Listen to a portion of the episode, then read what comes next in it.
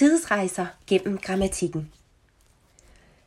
Tempus og modus lyder for de fleste nok meget tørt, og bliver nok oftest også forklaret på en tør og kedelig måde. Men ikke af mig, for jeg er virkelig fascineret af disse to grammatiske spor, som repræsenterer to simultane tidslinjer, vi kan bevæge os på, afhængigt af vores sprogbrug. Tempus er nøglen til den tidslinje, der afspejler det objektive univers, alle faktuelle, konkrete handlinger, der er sket, sker og vil ske i tid. Modus er nøglen til det subjektive univers, og til alle de handlinger, der aldrig fandt sted eller lidet sandsynligt vil finde sted i tid.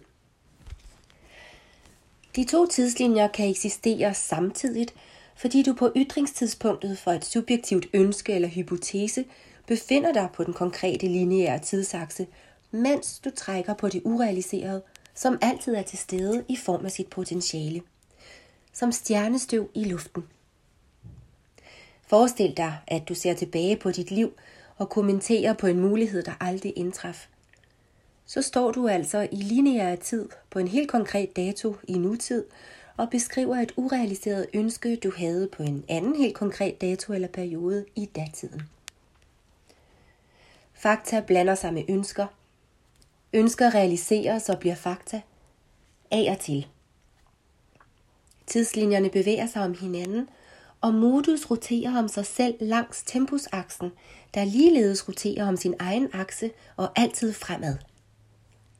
Disse muligheder, alt potentialet, ligger hele tiden i nutid, i præsens, og vi kan til hver en tid hæve os over vores egen personlige tidslinje og verdens tidslinje, og betragte og sprogligt kommentere alt, hvad der indtraf eller aldrig indtraf, samt hvad der måske vil indtræffe i vores egen fremtid og i verdens fremtid efter vores tid.